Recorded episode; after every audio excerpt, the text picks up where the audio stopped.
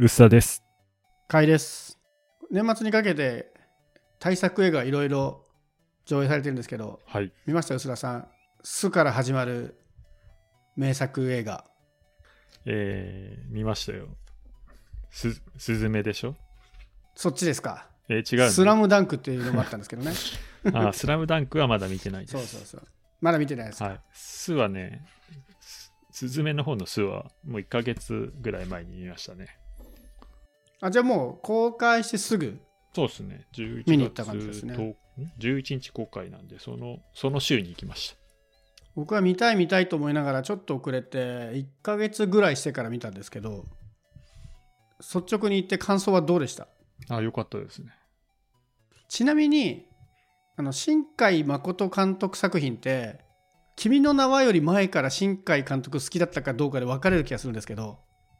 ファン層というかはい。薄田さんどっちです？僕、前からら好きだった？前から見てましたよ。前はすごく正直恥ずかしい、なんか見てて恥ずかしくなるんで、ところが強かったじゃないですか。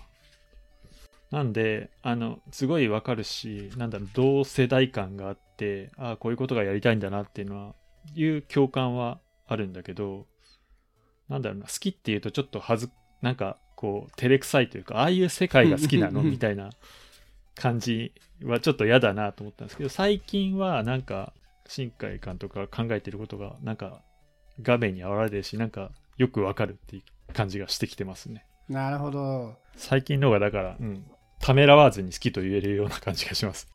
僕は「君の名は」がやるまで新海誠監督は存在は知ってたけど見たことがないみたいなステータスだったんですよねうん。で「君の名は」が面白いらしいっていうんで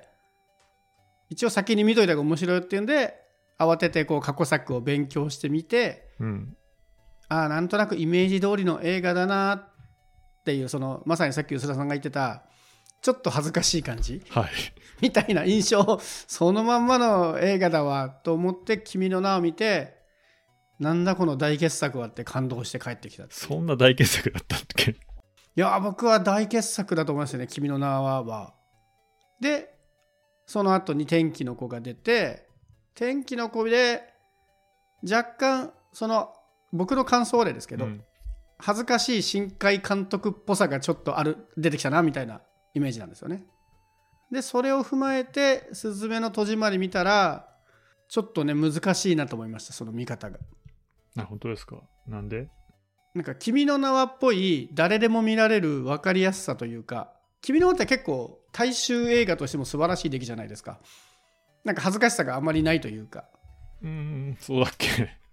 なんか伏線回収とかもすごいしそのじ時間差を使ったギミックとか面白いしこう序盤からんなんとなく謎のまま進んでいって謎が解けて盛り上がって最後クライマックスに向かったりとかは素晴らしい出来だなと思ってるんですけど。でそれに対して天気の子はちょっとその恥ずかしい感がね少し 強まってる印象があってうん。で「すずめの戸締まり」はそういう意味では全体のバランスすごいいいんだけどなんかちょこちょこ恥ずかしいんじゃないんだけどなんか不思議な感じがすごいする映画だなと思って僕は一番何も考えずに見、あ、何も考えずにってこともないですね。明らかに震災っぽいモチーフがあって、震災色が一番高まりましたね今作が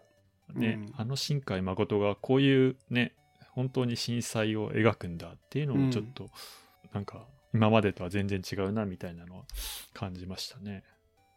でも普通になんだろう、ロードムービーというか、ずっと北上していくじゃないですか。うんうんうんだから、あの、悩まないというか、なんかよくわかんないけど、ね、九州からどんどん移動してるなっていう、うんうんこうタイムラインの分かりやすさみたいなのはあるかなと思いましたけどね。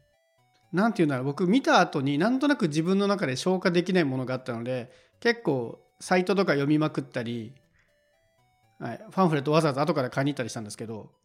今回最初からロードムービーを作りたいみたいなのがあったっぽいですねああ、そうなんだ。そあんまりあんなにねそう震災要素をそこまで強めるつもりはなかったようなえだけど結局震災の色が出てきちゃ出てきちゃったみたいなことは言っていてその監督の話を聞く限りそもそも「君の名」から割と震災をすごい意識してしまっているんだけどーうん。なんか「君の名」はそんなに震災っぽく受け止められなかったというか、まあ、確かにああ言われてみれば震災だけどみたいなこの空から隕石が降ってくるとあんまり震災っぽさはないじゃないですか。うん。そうですね。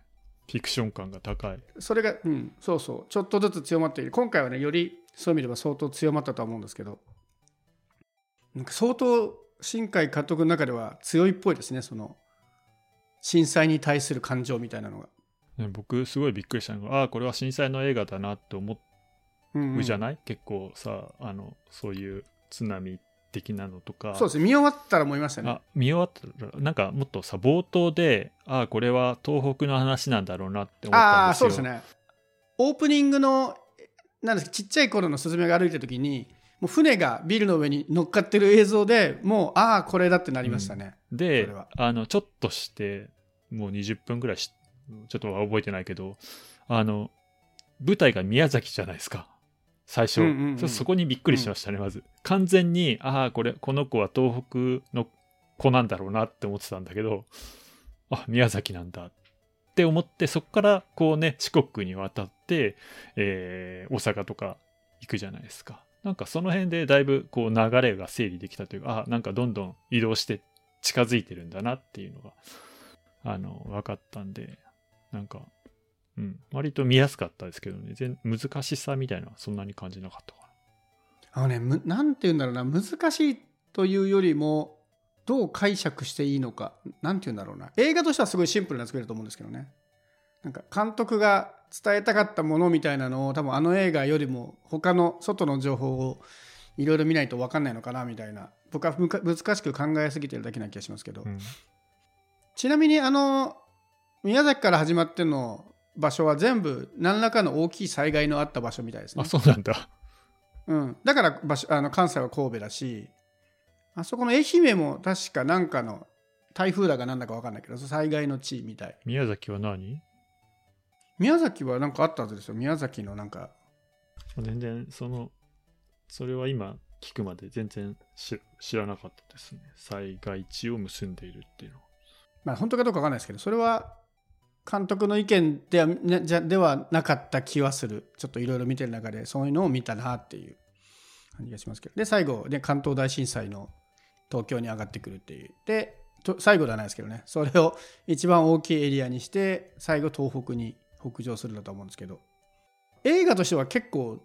雑ではあると雑というか昔っぽいですよね。その主人公が旅に出るきっかけとか結構無理やり気味に入るじゃないですか。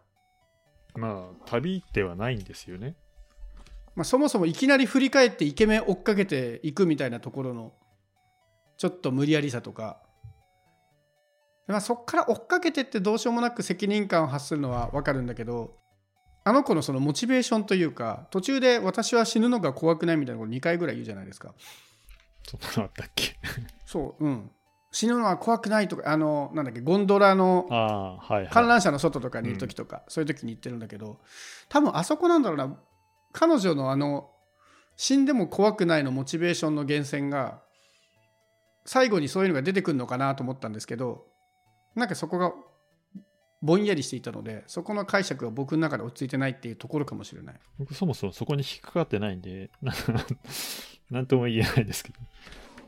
僕が多分そういうのにこう興味をして何か伏線を感じてるってこと？でもなんかそんなあ伏線というかそのキャラクターが何か行動を起こす時のその理由付けみたいなところが割ととりあえずなんかイケメンを追っかけて事件に巻き込まれてでも命をかけてまでするのに彼女がその命の危険を顧みずにいろんな行動を起こすわけじゃないですか。それが責任感なのか恋なのか分かんないけどそのあたりがなぜこの子はこんなに命をかけるのみたいなところがああそういうところに引っかかるんですねそうそうそうそう。でも、うんそう細かいことを言い出すとなんでイケメンが椅子になるのかとかさ なんで椅子が走るのかとか そっちの方が気になります、まあほら椅子はでもほら呪いをかけられちゃうからしょうがないじゃないですか。それで納得するんだうん、そうそうそうそう。あのいいんですそういうのでいいんですよ。呪いをかけられたからとか何でもいいんだけどその例えば命をその顧みないのはなんか子供の頃にあの向こうの世界に行ったことがあるからみたいなのでもいいんだけど、まあでもなんか勢い勢いで旅に出ただけじゃないですか。あんまり気になるんだけどね。そうなんです。僕の細かいところ気になる勝負なんですけど。彼女があそこまで命がけまあ面白がってついつい旅して家出しちゃうぐらいまでは全然わかるんですけどね。っていうのが気になったうん。あとあの旅を続けてしまうことに関してはあのおばさんと最後に結構な喧嘩をするじゃないですか。すげえ重い話してんなと思いながら見たんですけどおばさんおばさんで若い頃にスズメを引き取って十何年間も育ててきておかげで結婚もできないし出会いもなかったみたいなすげえ重い言葉をぶつけてきて。でねスズメはスズメそんなに重いあの風に捉えてほしくなかったし育ててほしいと思ってなかったみたいな思ってもいない喧嘩するけど、うん、あのちょっとしがらみから逃れたくて旅に出てたとこはちょっとあるのかなとはそこら辺は腑には落ちたんですけどね、うん、俺の使命はもうそこにしかないんだけど。どういうことですか締めって？いやあもうストーリー全部飛ばして一番しあの40 49歳らしいんだけど新海49歳の新海誠を感じたのがあそこなんですよね。玉木さんおばさんが、はいはい、こうなんとなくこうつかず離れずの距離を保ちつつ、えー、スズメを育ててきてなんかふと何かが入ってきて本音のようなものが出てしまう。でもなんか同じようにこう40代で、まあ、40代の人間として 暮らしているとああいうそういうこと、うん、自分は結婚もせずお前を育ててきたみたいな思いを感じる時ってまあそれと全く同じじゃなくても似たような思いを感じることってあると思うんですよね。それってえー、っとなんだろう天気の子とかもっと昔のこのふわっとした青春映画っぽい新海誠の作にまず出てこなかったテーマだと思うんですよ。なるほどね。そう。だから、そこのリアリティというか、突然ぶっ込んでくるじゃないですか、しかも。あの、結構唐突でしたね。そう。あの、東京のあの、なんだっけ、車出してくれたこのところとかにちょっと感じさせてはいたけど、なんか、いきなりサービスエリアかなんかで大爆発しますねそうな爆発するのなんかああいうことってあるなっていうのがこのこうおじさんになった監督の感じがちょっと感じられて面白かったんですよねあそこに関してはすごい重かったんですけどでもそこに至るまでの心情はすごい丁寧に描いてるなとは思っててで最初の頃からすごい海外しく世話をするしああスズメに振り回されてるのは大変そうだなってなんか見てる人からするとちょっと思いながら見てるじゃないですか。うん、でそのやっぱりそうなんだってとこまでぶつけていくところは爆発なのは突然なんだけどああそれは爆発するよねってところまでの心情はすごい納得しましたね。あやっぱり、ね、僕も年がそっちに近いからこれは重いな。そして答えの出ないものをぶつけてしまったこの重さ。すげえこと言うなと思いましたけど。すごい面白かったよね確かに新海誠監督作品でああいうことを言い出すのは確かに。でそこにこうね震災十数年前でいいのか、うん、の話が結びついてきてるっていうのがまあやっぱいろいろあったよねっていうのあと今回のが震災を相当強めに描いてるじゃないですか。でその震災の描き方がまあそのミミズ自体はもうリアルに震災なんだけどもう10年経って震災のこと忘れちゃってませんかみたいなところがちょっと案に突きつけられるじゃないですか、うん、みんな扉がその開く場所が全部、ね、廃墟となっている場所、はい、なんかあの辺はじんわり重いなと思いましたね。全体的にロードムービーで明るくて楽しい話もありながら突きつけてくるものが結構重たいなっていう、うん、その辺かもしれない。その見てて解釈が難しいなと思ったところは。うん。なんか感情の落としどころどこに持ってっていいのか分かんないなって思いながら見てましたね。割と楽しく見ちゃったんだけど。あとねすごい良かったの思い出した。やっぱあの椅子がさ3本足の椅子が走るシーンで絶対笑いが出るように作ってあるんですよ重いテーマだけどすごい重い話をしてるけどあれが走るとすごいこうなんだろうジェットコースターのところを走るとかでもいいんだけどやっぱすごいコミカルであの子供も含めて、なんか震災のことを何も知らない子たちでも笑える、こう、設定として3本足の椅子が出てきてるのはすごい良かったですね。うん。確かにね、あの、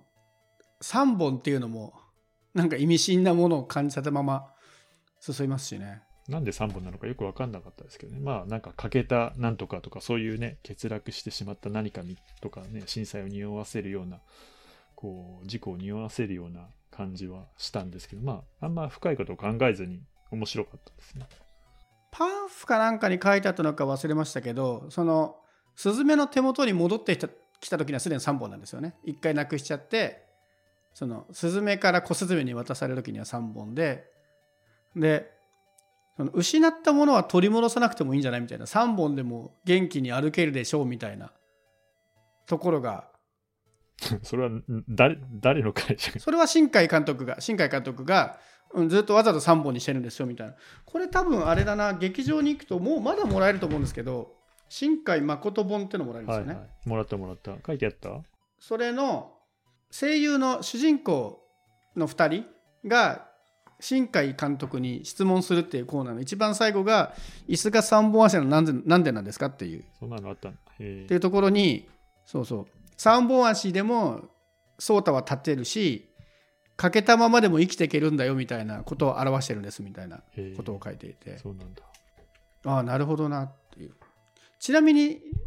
薄田さん手元にあるのは新海誠本の2ですか？1ですか？2とか1とかあんの？あやっぱりそういうこと？でしょう。僕僕の持ってるのはね2って書いてあるの。これ中身違うのかな？しかもこれねあの薄田さんが手に持ってるやつはあの上映前あの風切り前から使ってた画像ですよね。だから扉が開く前のスズメが扉を開ける前のイラストなんだけど僕は今ウェブサイト見たら面白いなと思ったら今ってもう扉を開けた絵になってるんですよねウェブサイトも、え扉を開けてスズメとソウタがいるっていう絵になっててこれ実はえこれ中身違うからもう一回行けってこと？ってことじゃないですか。これ中身違うんじゃないですか？ってことは。二人が見ているものは。そうなんだ。インタビューって載ってます？インタビューは載ってないです。え、マジで？だからこっちは、キャストと振り返る新海誠っていう。そんなのないよ。あ、でもね、ふふた二人のやつはあるんだけど、スペシャルトークっていうのは一応2ペ4ページあるけど、いやだからこのね、声優二人からの新海監督への質問がね、結構面白いんですよ。すごい、ツボをついた質問してて。そうなんだ。あの、あと俺が用意してた話としては、この、えーえー新海誠本1かわかんないけど、の監督インタビューの出来がすごいいいんですよ。それか、なんかね、ね、だクレジットがなくて、グーってもう誰がインタビューしてるってわかんなくて、珍しいですね。こういうのって大体インタビュアーとか書いてたりするけど。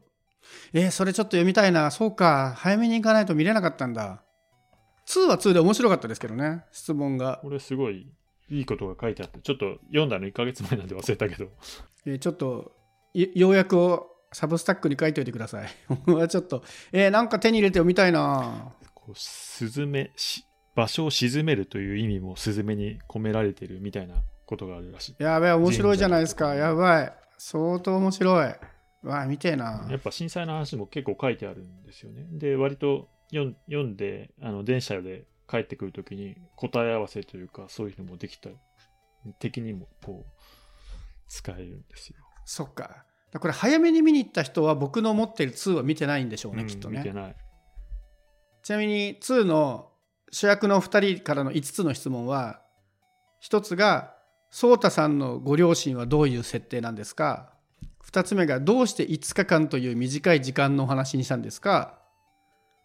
で、3つ目が、玉木さんを左大臣が乗っ取るのはどうしてなんですか？えーどうしてなの？で、4つ目が、焼きうどんにポテトサラダを入れるのは新海さんもやっているんですかっていう。はい。で、5, つ目が、椅子が3本足の話でしたね。そうなんだ。で、ちなみに左大臣の話は、ずっとお互いがこう抱えているモヤモヤを全部ぶつけさせて、全部を解放させて、そこからこう、スズメに前に進んでほしい。スズメはずっとどこかあれが心の中でストッパーになっていて、前に進めてなかったのを爆発させて、それで封じるのを手伝ってほしくて、みたいな設定があるみたいですよ。あまりピンとこない。なかなか、うん、なかなか唐突な話でしたけど、ちょっと、あのストーリーの中で、大臣はまだわかるんですけど、はい。ね。まあ、要石から抜かれて、まあ、自由にもなりたいし、助けてくれたスズメと遊びたいし、もう自分は嫌だからソータに代わりになってくれはわかるんですけど、なんか、左大臣がなんか突然ヒュッと出てきて、なんかよくわからず戦ってくれてしまっているのがね、ね、すごい戦ってくれて、悪いやつっぽく出てき、まあ、大臣も悪いやつっぽくは出てきたんだけど、なんか、あいつ何だったんだろうね。全く分かんなかった。まあでも、いいやと思って。そうですね。あそこもなんか結構都合よく助けてきてくれるなというのは、まあありましたけどね。あと僕が、まあ細かいお気に入りポイントでもないけど、おっと思ったのは、車でこう移動して遠く目指すときに、猫も乗ってきて、よし、旅スタートするぜって時に、あの、ルージュの伝言かかるじゃないですか。ああ、猫がいるから魔女の宅急便なんだなと思ったんですけど、それ後でその監督のインタビュー動画みたいに見たら、もともと魔女の宅急便には結構影響を受けてるっぽいですね。それ俺も見たな。今回か分かんないけど。うん、お届け物をするわけじゃないけど一人の女の子がその恋愛とかではなくこう成長していく物語として結構影響を受けてますみたいなことを言っていやいやスズメは恋愛してるじゃねえかと思いましたけどそれを聞いた瞬間にまあね。なんかそうだな。なんか今自分で話しててなんとなく自分で見えてきたけど普通にそのまあツッコミどころはあるんですけどそのロードムービー的な映画としてはすごい面白いんですよね。全然時間気にせずどんどん見れるし。そこにちょこちょこ入ってくるこう震災を忘れるなよみたいな感じとかまさにその玉木さんにぶつけてきたその その十何年間の重い話みたいなのがこの映画はどっちを見ていいんだろうっていうので今までの作品よりはあれこれはどこがゴールなんだろうってところに戸惑ったかもしれない。っていう感じかな。いなんか天気のことがもう露骨にこうジブナイル感がすごいあったじゃないですか。今回はそうジブナイルっぽさロードムービーっぽさがありながらもなんかそういう重い話とかもう君たち震災のこと忘れて他人事なんじゃないの？みたいなものをなんか突きつけられてる重さ。みたいなのがあってなんかなんかね不思議な感じですよね。見終わった後の感想としては。でもすげえ面白い作品だと思いました。一番良かったと思うけどな、今までで。あ一番ですか？僕はやっぱり一番まだ君の名はなんだよな。そうなんだ。うん。天気の子も嫌いじゃなく、最後の犯罪を重ねすぎるのがちょっと、そうそう。あ、で、あ、そう、それがさっき言ってた、犯罪重ねるわ、なんかほら、ラブホテル寝泊まりするわみたいな、それが僕の想像しているちょっと恥ずかしい新海誠っぽあさーそうなのかな。が出てきたなっていうのがそこだったんですよ。僕の、僕のイメージですけどね。でそういうのは今回はほとんどなく、みすごいお行儀よく、みんなと成長していくしはい まあ家出は悪いけど、その、あ、でもあれですね、フェリーは多分無賃乗車してますよね、きっとね、隠れてるから。あそうだっけ？でもお金使った場所なんかトレースされてなかったっけ？されてます。でもあれって多分、 Suica とかですよね、きっと。うん、かな。あれがトレースできるのは。だ電車はトレースできると思うんですけど、いや、細かい話なんですけど、ダイジン追っかけてるさなかに切符で金払ってる暇はねえだろうなと思ったんで。っそうね。ていうのと、夜は外で。かこっそり寝てたじゃないですか。っていうあたりが、あれは無線乗車なのかなと思ってたんですけど、まあ、だからそこはちょっとあんま良くないことではありつつ、その後は止まるのはね、みんなちゃんと、ね、みかんを助け、拾ってあげたから止めてもらうとか、止めてもらう会にね、スナックのお手伝いするとかで、その天気の子っぽいその悪悪さはほとんどなかったと思いますけど、そういう意味では、そう、ロードムービー的にはすごい落ち着いて見やすい作品。だけどまあなんでしょうね「君の名は」はあのやっぱり時間トリックがすごい面白かったと思うんですよね。話が好きな人からするとそんなのいくらでもあるよとは言うんだけどいやうまいこと騙されたし序盤の入り方も男女が入れ替わるって割とみんなよく知ってるストーリーじゃないですか。昔からある古典的なパターンだからスッと入れるんだけどちょっと「すずめの戸締まり」はこの子は最初何してんだろうなって入るとこまでに結構時間がかかったのであのイケメンを追っかけて何かするみたいなとこまで全然感情移入ができないというか。で扉を閉めるところからああなるほどこういう話なんだねやっと始まったなって感じがあったんですよね。なんかその辺の全体の最初からストーリーにこう没入させる感じとか時間設定のギミックのうまさとかで最後のあの落ちてくる惑星を助けるためのそのトリックの考え方。時間差をうまく使って解決をするじゃないですか。あの全体的な設定がものすごいうまいので多分新海誠っぽくないすごく見やすい作品だなっていう意味ではすごい好きです。でも次に好きなのは「スズメ」かなとは思いました。天気の子は楽しみだけどその「君の名は」のバランスの良さから結構反動があったのででもなんか不思議なでも感覚ですけどねスズメに関しては。そのだいぶ喋ってて自分の中では納得はいってきた気がしますけど。まあでもちょっと最初の深海本見たいな。ちょっと今度機会があったら見せてください。できますよ、今度。天気の子とか「君の名は」別に見終わった後そんなに必要に映画の監督が何を考えているかとか気にならなかったんですけどこの作品はものすごい気になってしまったのででもそういう意味では一番興味深かった作品かもしれないなんでこの本、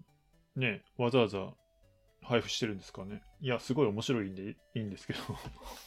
まあだからそ、ちゃんと伝えたいみたいなのがあったのかもわかんないですね、そういう意味で。ああそうそうですね結構見てると YouTube とかで新海監督がいろいろ喋ってるんですよね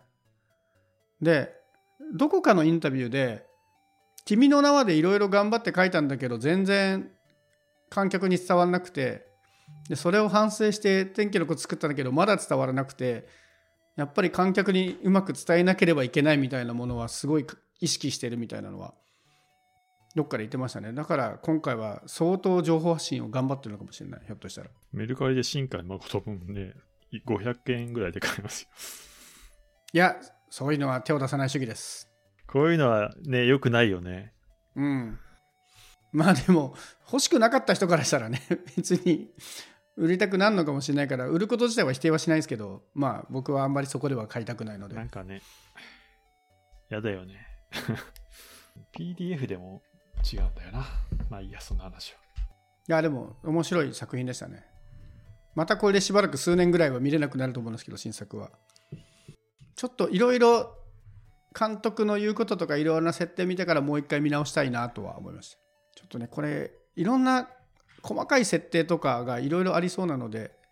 ここはこう解釈した方が面白いんじゃないのっていう感想があったらぜひお寄せください。